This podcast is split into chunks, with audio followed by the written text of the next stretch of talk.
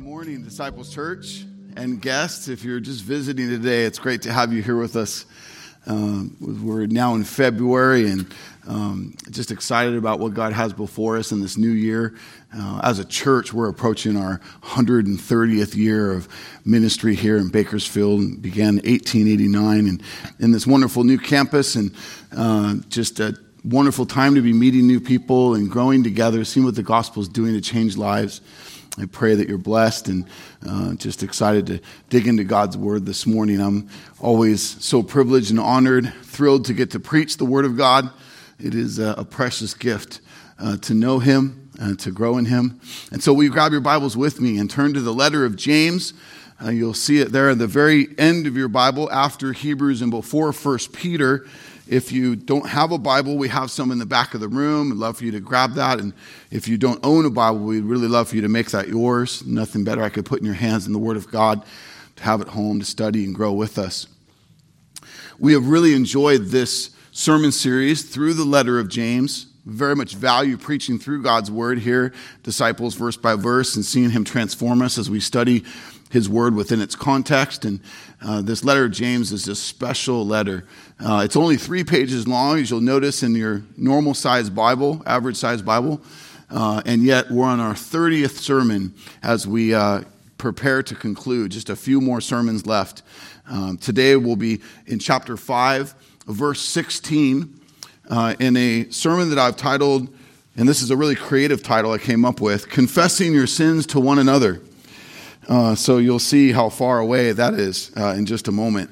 Uh, I'm going to be preaching part two of Faith at Work in Prayer next week. Uh, for, if you were with us last week as we studied verse 13 through 15, uh, that was prayer and uh, Faith at Work Part 1. And I said, hey, we're going to look at 16 through 18 next week. And as I just dug deeply into the Word this week, I realized there is uh, more than a full sermon in just these few words alone in the opening part of verse 16. So we're going to stop and do that and then get back to uh, faith at work in prayer next week. Let's read today's verse. Uh, for our sermon and then dig in james 5.16 therefore confess your sins to one another and pray for one another that you may be healed the prayer of a righteous person has great power as it is working when we see the word therefore in Scripture, it is a great reminder to slow down and say what is about to be read or said or proclaimed is connected to what was just said. Many times it's an application. I've said this, now therefore we do this, or we go apply it in this way. So, to help us, let's stop and do that uh, here and look back at verse 13 through 15. The sermon that I preached last week was on this text.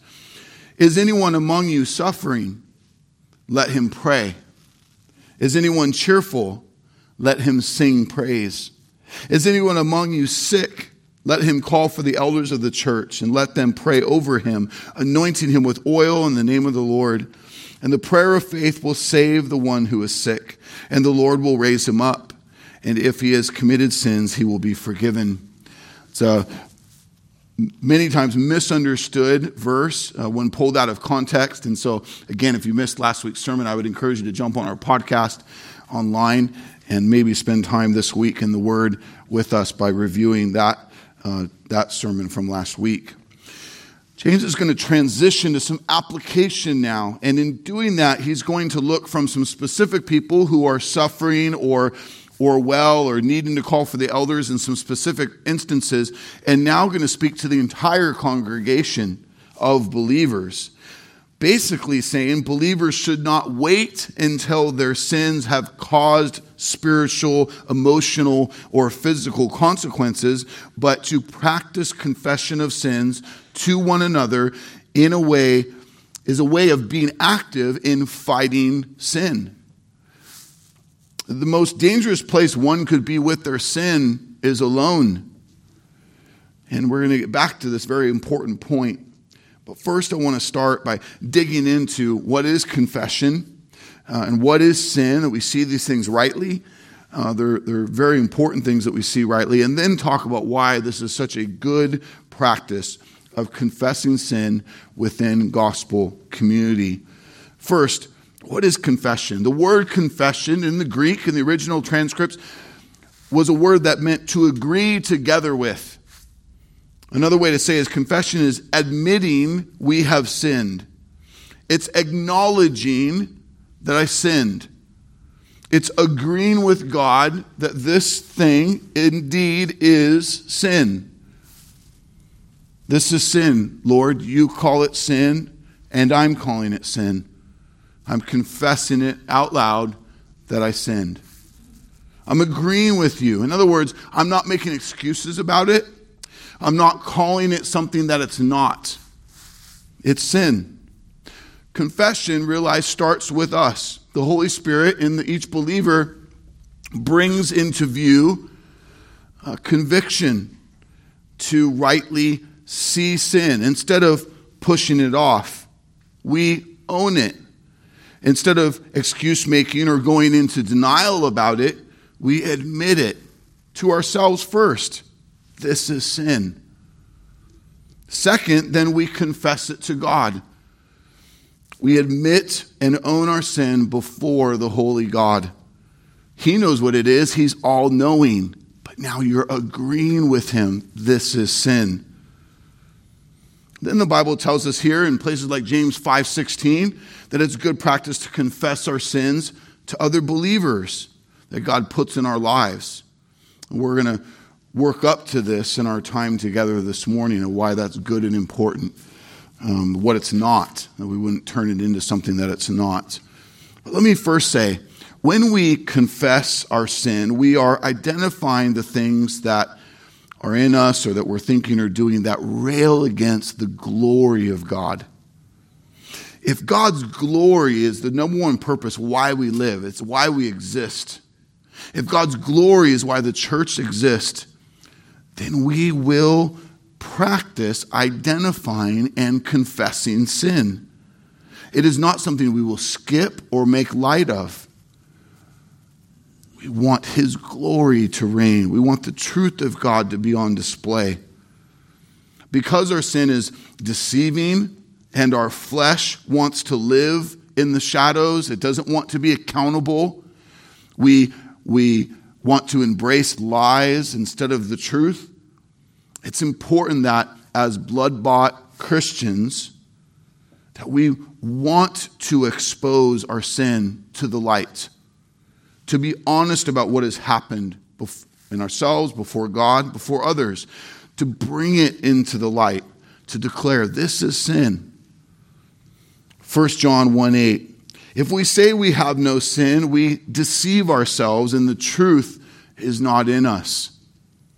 This practice of having a right and honest view of our sin is a critical practice because anytime we're tempted, or guilty of hiding our sin or making excuses for our sin, we're not honoring God with our life or walking in God honoring righteousness. This is why it said the truth is not in us. We're living a deception, falsehood. Church, we need to be regular in admitting our sin first before the Lord and so let me just pause there this morning and just ask you personally to consider do you practice confession before God regularly? Or is even just the practice of admitting that sin is sin something that's not normal for you, something that you don't do?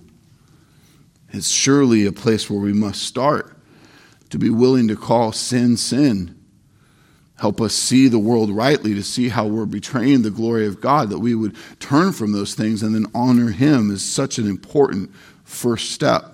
So we don't live in lies, we don't live in falsehood and in self gratifying, sinful uh, priorities.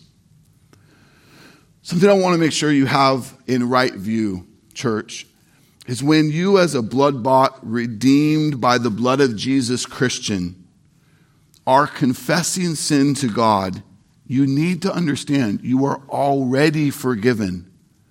There are man made practices and, uh, and traditions in churches where we think that somehow we've got to go to God and confess our sin in order for it to be paid for, and there's this system that's been created.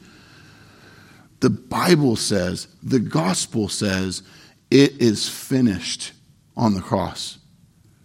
Your sin, past, present, and future, if you belong to Jesus, if He has paid your ransom, your sin is forgiven. You don't have to perform or go to God to get Him to forgive it. Jesus doesn't crawl back up on the cross in order for you to be forgiven. One of the greatest many deceptions I think a lot of modern day Christians miss is that they are forgiven. That you would know in your most inner self and being and soul, I am forgiven. It is, it is accomplished in Christ. I am victorious in Him. This is a wonderfully powerful and potent motivation by which we go about our days and we live out the gospel reality that we have as Christians. In Christ alone, God has forgiven your past, present, and future sins. You are forgiven fully in the blood of Jesus. But it is God's will as part of our sanctification, that's our ongoing maturity, and a part of our testimony that we practice confession. Because it is a practice of being honest with where we are still falling short or erring to sin or selfishness instead of God honoring.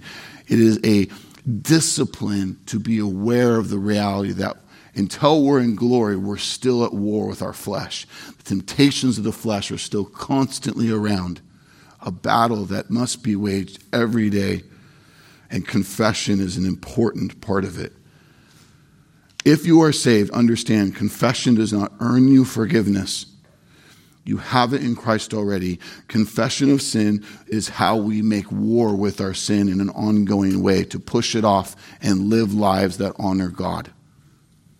To see it rightly and then to turn from it. We'll come back to that. Before we go further into the practice of confession, though, I want to pause and I want to make sure we have a right view of sin. According to the Word of Truth Catechism, question number 33 What is sin? The answer is sin is disobeying God. Sin is any disobedience in heart or deed to God's perfect law and commands. David has a good and round view of his sin in Psalm 51. And speaking of almost the different facets that our sin can play out in, he he cries out in verse 1 and 2 Blot out my transgressions, wash me thoroughly from my iniquity, cleanse me from my sin. Transgressions, iniquity, and sin. Different ways to understand sin. Let's look at all three for a moment. First of all, transgressions. A transgression is crossing a forbidden boundary. You've transgressed. You're it's our rebellious disregard for God's perfect law. It's a de- declaration of war against the sovereignty of God to declare what is right and wrong, what we should do and not do. We transgress those things, we cross that forbidden boundary. We must understand, church, that God's perfect and holy law and commands are our standard. We're not our own standard, the culture is not our standard. The law of God, the Word of God, not what we think or how we feel about a given situation is the standard by which we live. We must be vigilant to know and obey God's holy law in the power of Christ to do so. Let's look at the second word he uses here iniquity. Iniquity is perversion. It's uh, the same word he uses in verse 5, just a few verses later, to describe his the sinfulness in his birth. Look at Psalm 51 5. Behold, I was brought forth in iniquity, and in sin did my mother conceive me. What he's not speaking of is that somehow uh, the mother and father coming together for his birth, that, that part of the conception was in sin. That's not what he's speaking of here. He's speaking of original sin, the seed of Adam that is in every man and woman born of flesh, since the fall of mankind. It's our sin nature. It's the perversion of our flesh, our fleshly nature that every person at conception is guilty of. Very critical understanding of sin, which is brought forth into view in the idea of iniquity. Uh, sin, in just the plain word used in the last part of the verse that David uses as a mini outline for us this morning, sin is essentially falling short, missing the mark. But here's where we get this wrong is often we think of how am I doing in relationship to other people? And so then we can walk away going, I feel like I'm doing pretty good. I feel like I'm doing okay. But the mark that we miss in sin is not how we stack up against others, it is the holy perfection of God. So we must see our sin rightly in light of the holy perfection of God. And if I have that view, then, then in my sin, when I rightly see the majesty and the perfection of the holiness of God, then I don't just miss the bullseye on the target. I don't miss that way like I'm still close, I'm on the target. No, no, no. If I see my sin before the holiness of God, then I'm not on the target, I'm down in the dirt. That's how much we miss the standard of the holiness of God. One of the very overlooked joys of being saved by God of God's grace to save guilty, undeserving sinners by the perfect work of Jesus is that in this salvation, in this new birth, He gives us eyes to see our sin. We're not dead in sin and blind to the reality of it. We now see it. We see its damage, its blasphemy, its betrayal against the standard of the holy God. Confession is when we finally see our sin and we see it rightly and we agree with God this is sin. Let me add this you will not confess sin that you do not truly count as sin before a holy God. For some, maybe this is why you don't practice confession a lot because you're guilty of your standard being other people. And you're like, I'm doing pretty good. But to slow down and really do business with how am I doing against the perfection of God's holiness is to then all of a sudden be utterly desperate for a Savior, for the only one who is perfect, to stand in your place and pay the price of what you deserve completely, fully, by which we are forever transformed. Worship Him, love Him, honor and obey Him. The great Baptist preacher Charles Spurgeon once said, He that thinks lightly of sin thinks lightly of a Savior. I could tweak it to say, he who makes light of sin makes light of the need for a Savior. Some of you who have played light with what you would call religion, what I would call where you stand before the holy God in your life, you've not been so concerned about these things because you've not done business with who you are in light of who He is. And when you see this, the wonder of amazing grace is so captivating, you'll have nothing but it. You will surrender and submit your life to die to the lordship of your own life, to submit your life to Christ, to be His, is the most wonderful gift ever given. And you are privileged to be His and submit yourself to Him, to walk in His ways and His statutes for His glory and no longer for your own your own fleshly priorities. God's call on us in this time and place, the reason why your days exist, the reason why you're sitting up right now and not done and dead, is ultimately for his glory, the scriptures say. And for those of us who know Christ, it is largely so that we would be a testimony of the gospel to a watching world. a testimony of that Savior that those dead in sin are desperate for.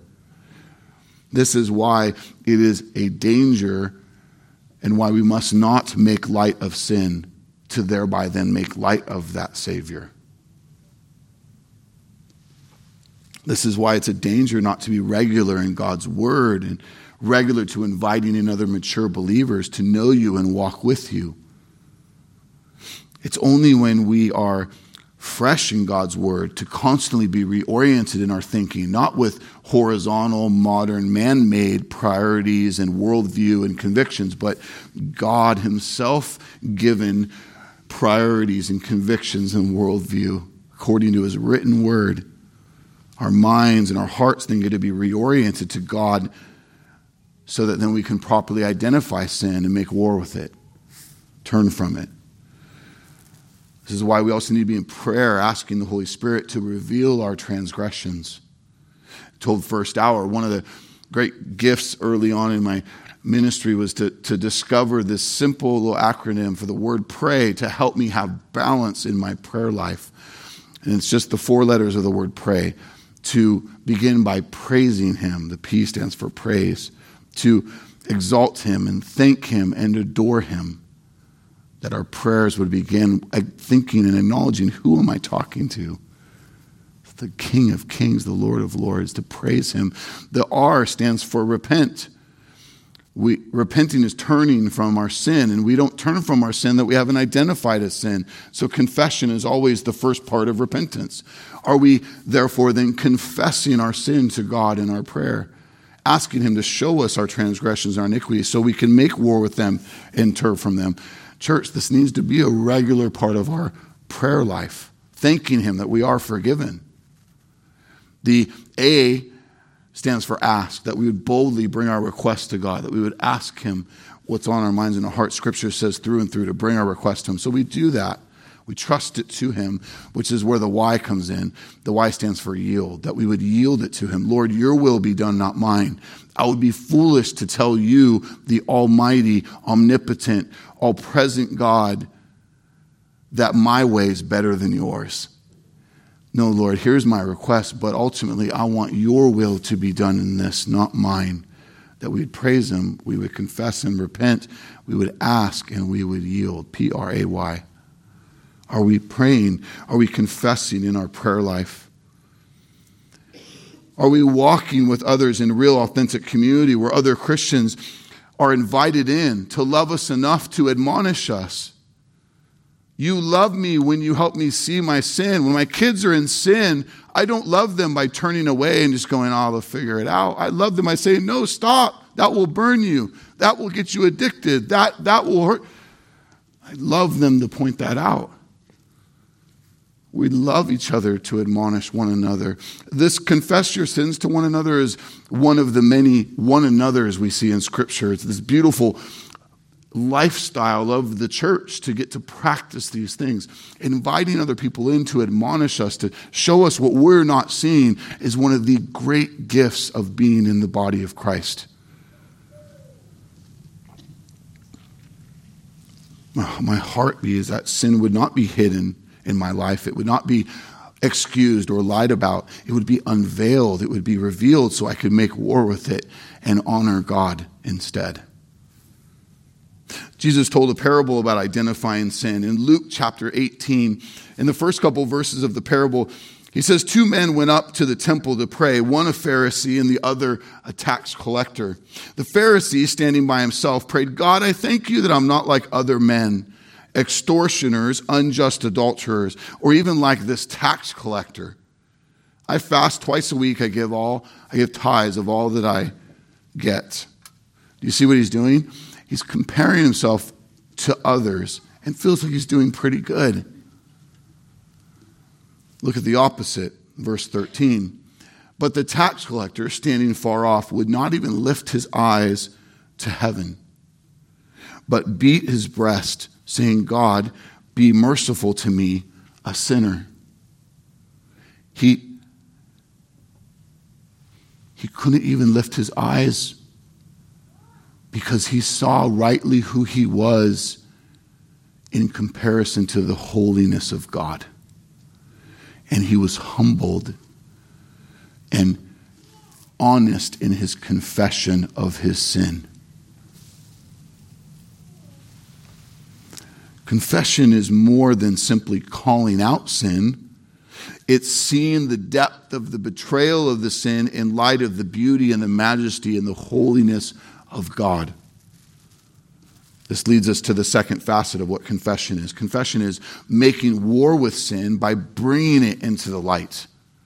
It's hard to fight something that's in the dark, something that you've not even identified as an enemy. First John, the first letter of John, chapter 1, 5 through 10. This is the message we have heard from him and proclaimed to you God is light, and in him is no darkness at all. If we say we have fellowship with him, we walk in darkness. We lie and do not practice the truth. But if we walk in the light, as he is in the light, we have fellowship with one another, and the blood of Jesus, his son, cleanses us from all sin. If we say we have no sin, we deceive ourselves, and the truth is not in us. If we confess our sins, he is faithful and just to forgive us our sins and cleanse us from all unrighteousness. If we say we have not sinned, we make him a liar, and his word is not in us. See, sin wants to stay in the shadows so it can continue to do its shifty, self serving work. It doesn't want to be exposed. So, declaring it as sin before God is a critical first step. But we also need to expose it.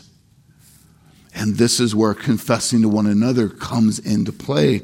James 5:16 Therefore confess your sins to one another.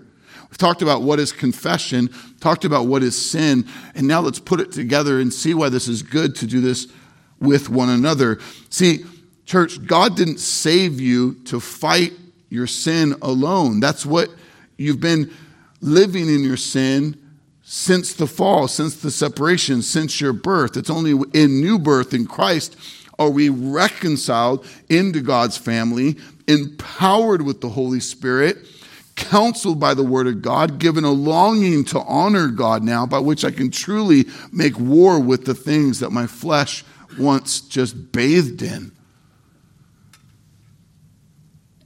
To fight daily temptations. Instead of doing that alone, God has given us a plurality, a, a body of Christ, the brothers and sisters that we have in Christ, to love us and walk with us. Oh, how terrible it is when Christians keep their sin private or at a distance from others. When you think, I'll just be better to fight this one on my own.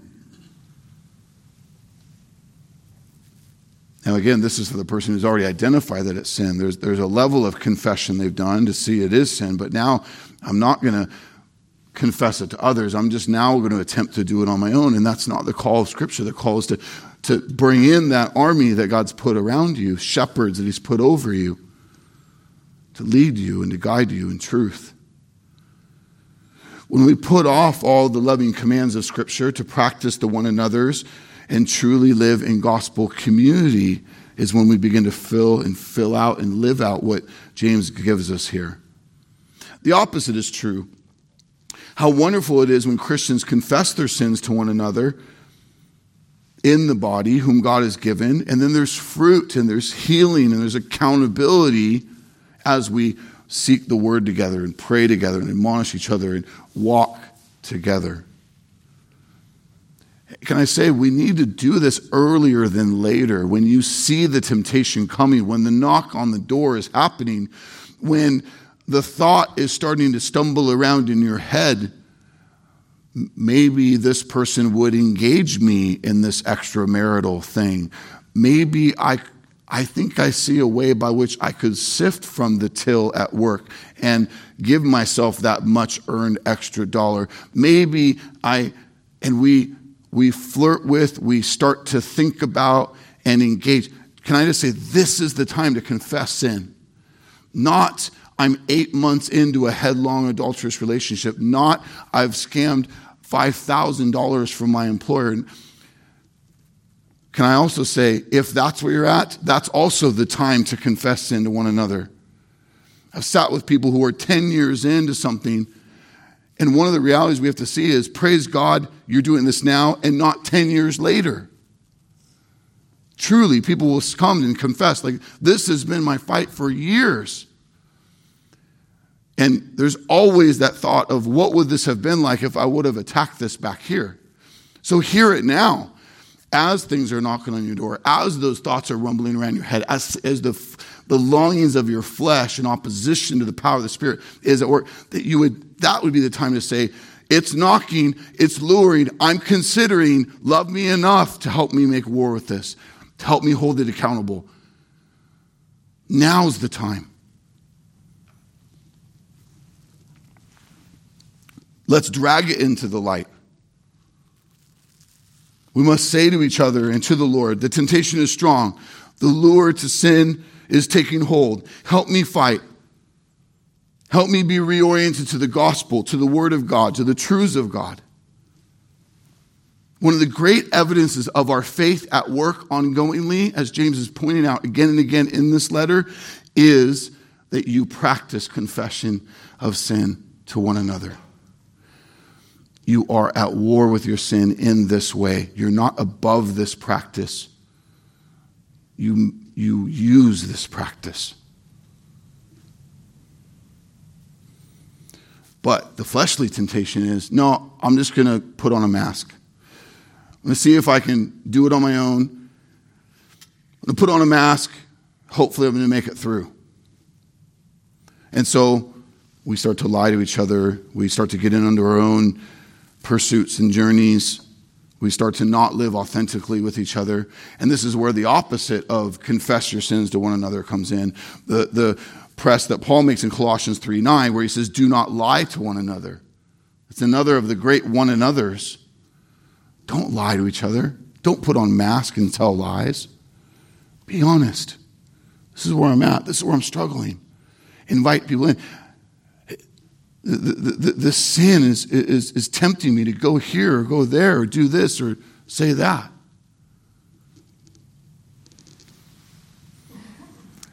But why do we often choose the lie? Why do we often choose the mask and choose to go at it on our own? Idolatry, because I really have fallen in love with this thing and I, I don't know if I could go without it. Or fear of man, it's a potent sin by which I, I don't want to look like a fool. I don't want to look like I don't know the answer. I, I, am I'm, I'm scared to be humble before you. I, I, I want you to think highly of me. So I wouldn't dare share these things with you. That's the sin of the fear of man, one of the great tactics of sin and the devil. Pride I just refuse to admit that I, I could be wrong. Uh, a, a, false sense of like I want to be accepted by others. So I'll put on mask. And even though the person you're loving is not the real me, somehow I feel like it's better than you knowing the real me and all my junk. But deep down inside, you know it's a lie. So then are you really feeling the love that you're after? This is a wonderful thing that in the body of Christ people start to experience. You mean I can share with you what I'm really fighting and going through? And you're not only going to love me, in some ways, we're going to be closer than we were before as we fight this together. You're not going to cast me out. You're going to link arms with me and press into Scripture. We're going to grow together. Yeah, that's the journey. That's the journey. And it's a joy to do it. It's hard, it's real, but that's the journey to be the body of Christ. The joy that it is to confess our sins to one another and fight this fight together. Idolatry, fear of man, wanting to be accepted, pride, these things reveal an immaturity in us that is not grounded in a joyful and fulfilled identity in Christ when, when I'm more motivated to hide sin instead of expose it, you likely still feel like you have something to prove, or you're being caught up in performing. But, but, but, church, listen. If you're thinking I have to perform or I have to prove, you're not understanding the gospel. You can't perform, you can't prove. You are desperate for the performance of another. So why crawl back into that mode? It's when you are resting in your gospel identity that I am desperate for Christ and his power and work. I have nothing without him, that I'm able, I'm empowered to be humble and say, My identity is not in my performance. My performance was lame, it, it deserved an F. I deserved God's wrath. That's my performance. Jesus, in work in and through me, allows me to be humble and say, Love me, help me. Don't hold back. Help me grow in Christ likeness. Let's do this together. Let's seek the word together. And so I'm going to confess my sin to you.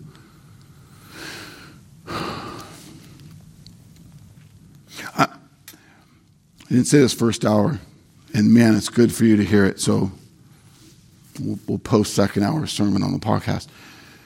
Often in counseling, before we jump in, I'll say, your temptation is going to be to want to hold something back, to tell me what you think I want to hear. So you're going to tell me this. But the problem is, this is where you're really at. But if you tell me this, this is what I'm going to counsel, this is what we're going to work on. What are we both doing if you're over here? Save my time and save yours. Let's not do this. Let's not talk about the lie, the mask. Let's only do this if we're going to really talk about the real thing. Because that's where you're really at. And from there, we can really grow and be sanctified and seek Christ together. Do you see the difference? So let's put away the games. Let's put away the falsehood. Let's be willing to be honest. Say, yeah, okay, this is where I'm at. This is what this is my sin. Okay, let's wonderfully not in denial. We're not calling it something else. That's the start. And now we can see that in light of the gospel. We see the power of Christ to and here's how we, Scripture instructs us to come out. of it. We get to have a gospel approach to maturing and repenting from it.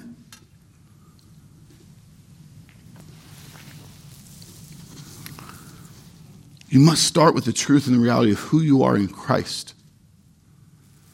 Because until you are confidently and securely in His grip, resting on His righteousness and not your own, only then will you be ready to start living authentically and gospel centered in practicing this confessing your sin to one another.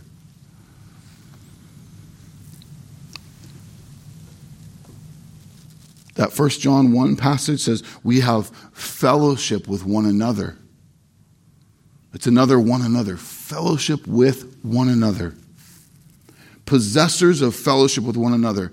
When do we have fellowship with one another, true community, when you're pretty and you drive a nice car and, and you've got all your stuff together. No. What's it say? If we walk in the light as he is in the light, we have fellowship with one another. And the blood of Jesus, his son, cleanses us from all sin. We must walk in the newness of the life of Christ that He gives us. To live out the new and to be done with the old. To, be, to walk in truth, not in lies, not in the darkness, but in the truth. This is really where I'm at. This is who I am in Christ.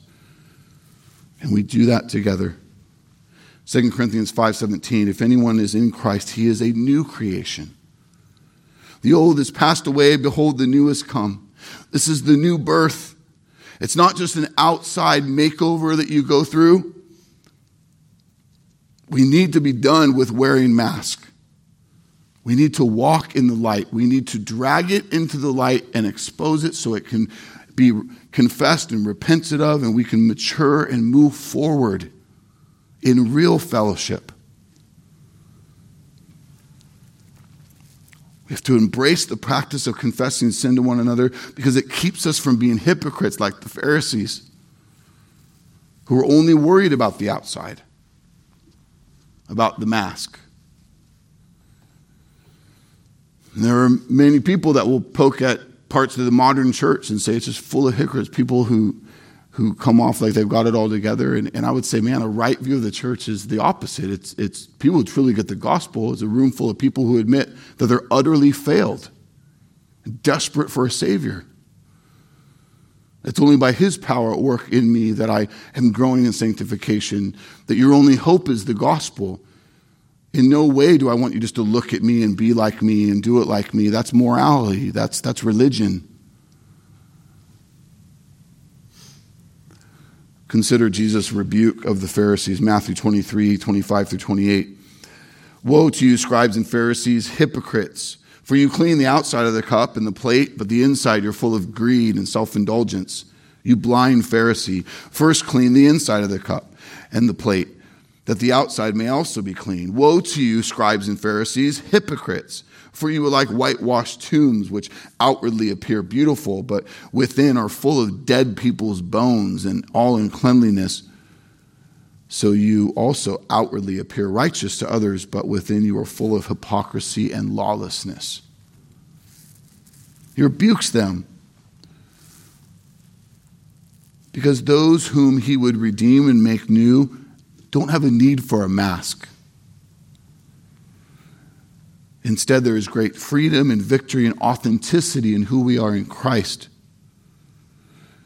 I, I love to hear the testimony of the redeemed, of the saved, who have lived through hard stuff. They've had seasons of real sinful selfishness that in Christ work in them they've overcome or are making great war with. People who were mean drunks,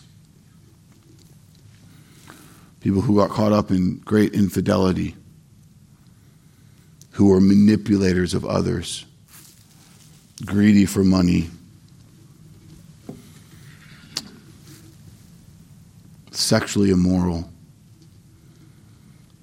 and just on and on. But it's wonderful to run into these people who are not afraid to talk about their past sin. Be- because it's not their identity anymore. Their identity is in Christ. So they're not full of shame because of their terrible performance. They're full of joy because of the grace of God that has forgiven them and the power of God at work with them to make war with the thing that once had them enslaved. They're now actively making war with. And for many, it's something of old. It's not even an ongoing thing anymore. They're, they really are a new person at least have a new power to fight it. And they want to fight it. They want to drag it into the light. They don't want to be known for mask and deceit and, and hypocrisy. We, we, we had a, a, couple, a very core couple in our church when uh, years ago in their, in their, younger years and um, had a very long-standing fight with pornography and the different ways it was impacting in the home. And through the gospel and gospel reorientation and growth and confessing that sin and getting accountability and the gospel at work in their lives, they were seeing great new victory in it. We're not done with the fight. The fight was still real, and even since then, they've grown tremendously, and there's still realities of the flesh in the fight. But they allowed us to videotape their testimony. They wanted it to be shared. Known people, like among you, they were in first hour, on the screen, sitting with me, or whoever interviewed them that day sharing about the journey. And there's people in the congregation that said, What is happening right now? Do these people know they're admitting their sin before everyone else? Like, I'm going to always know that's the, you're that guy, you're that girl. What, what is this? And then they started to see the work of the gospel and the testimony, and they started to see the freedom of it. And you know what happened? People started going, Wait, well, hold on. You mean you mean I can tell you that I'm really struggling with that too? You mean I don't have to die internally in the hypocrisy of this dark sin that I'm captivated by? I can cry out to brothers and sisters and, and you can hold me accountable and love me and reorient me to the gospel and walk with me and not throw me out of here. And people started to go, yeah. And a whole other layer started to come off of about authenticity in our church. It was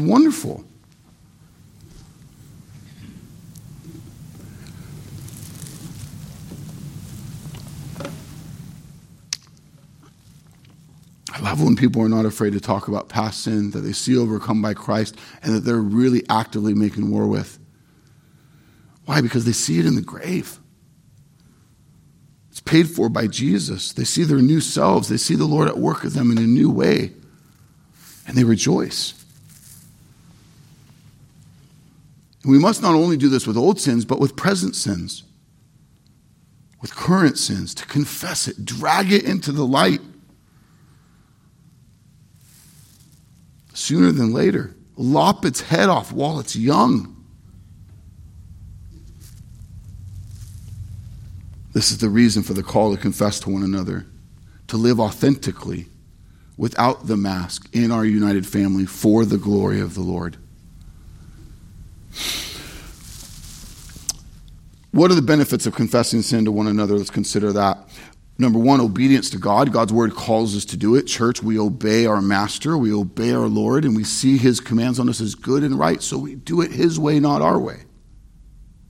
So the practice of confessing sin is something I should do with one another. It's not like on a menu and today I go, oh, I'm going to do a little of that today and maybe put it back on the wall and then pick it up six months from now. No, it's something I need to put into my routine, into who I am as a Christian. We'll come back to that in a moment. Another benefit of confessing sin to one another is it strengthens our testimony as transparency and honesty are good for our testimony. The gospel is brighter when you're not great at performing. When you're able to say, Look how fallen and broken and failed I am in this, thereby desperate for the power of God, the grace of Christ to forgive and heal and restore, look at his work. This is Paul's words. In my weakness, he is stronger. That's not him saying, So I go plunge into sin. But it's saying, in the reality of my fight in sin and my being authentic with that sin, the, the testimony of the desperation for the gospel is all the brighter.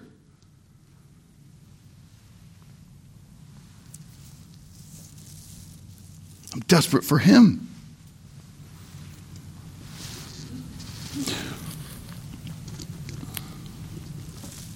Let's stop and consider what repentance is in relationship to confession. This is a key part because we, we don't just say this is wrong. We don't just say this is sin. We don't just drag it out into light and then stand back and look at it. Sin, yeah. Hey, hey, hey, hey Timmy, see the sin? That's my sin. Yep. We don't, we don't just declare it, we do something about it. That's called a repentance. See, confession is admittance, it's agreeing with God that it is sin. But repentance is a new direction in light of that. Because I belong to God and I exist to glorify Him and obey Him, I'm going to make war with that. I'm going to take up a new practice in light of the gospel. That's repentance. When we identify sin in our life, we need to confess it and then we need to turn from it. Remember when you were guilty of this when, when you were a kid? Mom, dad brings you out. Hey, did you do this to your sister? Yeah, I did it. Don't do it again. You walk back in the room and then you do it again. Like, is that confession worth anything? Oh, you walked right back into the room and did it again. Like, it's only worth something if you actually stop doing it, if you actually turn from it. We need to confess our sin and then to take up a new path in practice that honors God. That's repentance. Confession is something we say, repentance is something we do. And I would argue that no, no confession is authentic without real repentance. Luther speaks to the primacy of repentance in the Christian's life. In, in the front of the Protestant Reformation, in the 95 Theses, he nails on Wittenberg's door in Germany to start the Protestant Reformation. One of the leading statements is when our Lord and Master Jesus Christ says repent, he, in, he intended that the entire life of the believer should be repentance. Luther's clarifying that the Christian life is repentance. You don't just repent at your salvation and then call it good. It is an ongoing journey of seeing sin, declaring it as sin, and then turning from it. It is an ongoing war. It is an ongoing process of sanctification. Until we are in glory and done with the fleshly fight against sin, repentance is a reality, an ongoing reality for a true Christian. And the only way the church is to stop treating you like a Christian is when you refuse to repent because now that stands against the testimony that you proclaim in Christ. Church, repentance is how we remember and show who we really are in Christ. That we're a child of the living God, once an enslaved sinner, but now set free by grace to honor God with my life. It is not an option for a Christian not to repent. The prideful person who refuses to repent, who refuses to humble themselves and be accountable, is the one who is cast out of the church in discipline because their testimony doesn't glorify God. It only seeks to glorify themselves or it demands to have it their own way. See that confession leads to real repentance. We have to be willing to be humble enough to see it as sin. If I'm not going to call it sin, if I'm going to deny that it's sin, if, then the whole process doesn't begin. Third benefit of confession is accountability. That's a wonderful blessing. Psalm, James 5:16 is the epitome of Christian accountability because real accountability is not when I just tell you what I want you to hear and then you hold me accountable to that. Those of you who have been in the church a long time, you know what that's like. You have your accountability partner. You meet for coffee once a week. You tell them only what you want them to know. They give you counsel about that. You pray together. You call it good. Are you really being held accountable in that situation? No, because they don't really know the real you. Real accountability, I'm being held accountable when you see me and you see my life and you know what I'm going through. I have to give you access to that. That's real accountability. One of the great ways we do that is we invite into these deeper places where you get to see the real me and I'm confessing my sin before you and we're walking together in that. Back to the fake you or the real you. This is what happens when brothers and sisters in Christ are really doing life together and we're really leaning in and asking for counsel and asking for, for you to, to really be in my stuff. When we confess our sin and we ask for counsel and prayer and help, true humble confession doesn't mean I just admit what I did. It means I want your help in gospel orientation to help me not do it again, to help me see what I don't see. Let me say it this way confession is not just enough humility to say, I messed up. Some people see it that way. I just have to be able to say, I messed up. It's not just enough humility to do that. It's enough humility to say, Help me see what I don't see so I don't do it again. I really hope you see that next layer. Because some of you might be tempted to go, okay, so I'm just going to get better at saying out loud, yeah, this is bad. But then you're going to be tempted to not really do that serious business with unless you say, but love me enough to help me see what I don't see related to this so that I'm not doing it again.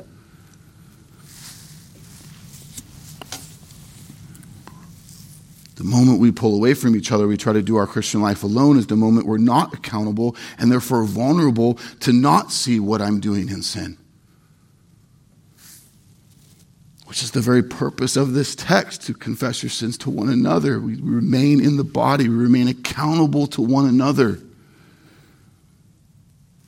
Do not believe there is a, a, true Christian who is sold out for Jesus and his gospel and his word, who then denies accountability to truly be an intimate part of the body of Christ.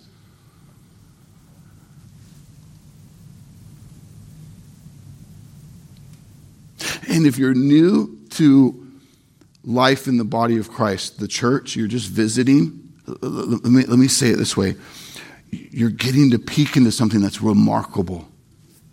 Something that is, is wonderful, something whole and good, something you, you, you do not want when you're not saved. Those who are in the world full of pride refuse to go here. I don't need you. I would never risk to show you this stuff. And therefore, I just stay stuck in it. You're getting to witness, you're getting to hear about a community whereby we get to love each other in authenticity and put these things into action in a way that glorifies God, where we see real transformation and sanctification and growth, where these things are truly behind us. It is amazing the testimony of the people in the room in our church ongoingly. It is amazing to see what God does in and through this. It's a community about the glory of God, the good of one another, gospel that transforms the community around us as a result. It's a people who love each other, pray for each other, are authentic with one another, fight for each other no matter how hard it gets. We keep fighting for each other.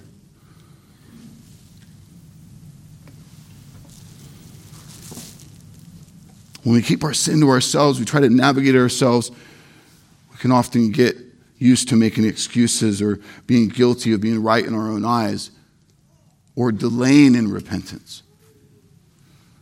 But when we, when we invite others in, church, we invite an army to help us fight our sin. The blessed body of Christ. What a sweet thing it is to be part of the family of God. Amen? So let me ask you just for you, who do you go to when you're fighting sin? When you need to confess your struggle and error? Some of you might be thinking, oh, I go to my spouse. Some of you might be thinking, too, my spouse is the last person I go to. So let me say that there's a blessed appointment in the oneness of your marriage to go to your spouse. I think you should know each other, walk together in those ways is wonderful. But if that's the only person you're transparent with, I think you're missing the fuller mark of what this is meant to be. You're known in the family of God. You have brothers and sisters that know you and walk with you. Men, there's ways that you need to be known and held accountable as men that your spouse can't do for you. And vice versa, ladies. Let me ask you this Do you have sin that needs to be confessed right now? I'm not going to ask you to stand up and start saying it. But I am going to say you need to go to God in prayer. And you need to confess it. And you need to thank Him that in Christ you are forgiven. And if you've never trusted your life to Christ, then I would encourage you to highly consider what it means to trust your life to Him, to confess your sin, and to believe in Him, and to submit yourself to Him to be your Savior and your Lord. Be saved. To give ourselves to the power of the gospel that we would fight to not do it again but that we wouldn't stay in that and do all that alone. We would invite in others to go to a trusted brother or sister or a group that we're a part of or a pastor that you know and confess it to them. Ask them to hold you accountable to not do it again, to be upright in whatever you're facing. Even if you're facing consequences as a result, let me face them.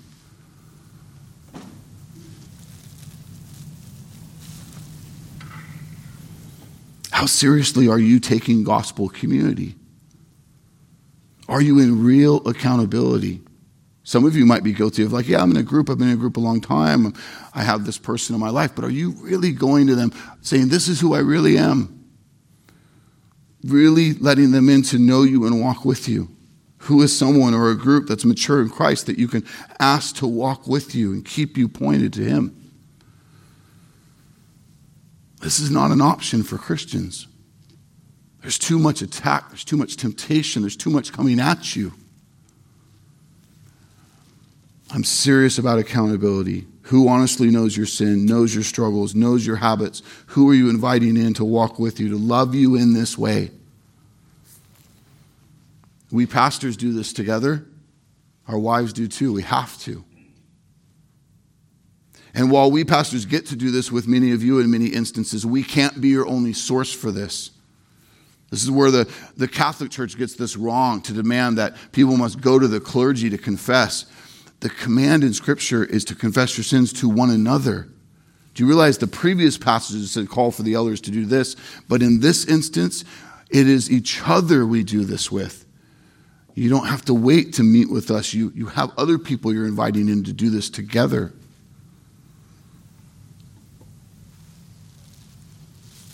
So I'll ask you again who will you share with how God has convicted you today? Who are you accountable to? Maybe this is a conviction to realize I need to be in a church that really is going to do this with me. Love me in these ways, to live out these one another's truly for God, for His glory, for my days. Can I say again, none of us is beyond this. We elders have to practice this regular. You know why? Because if we don't, we become disqualified.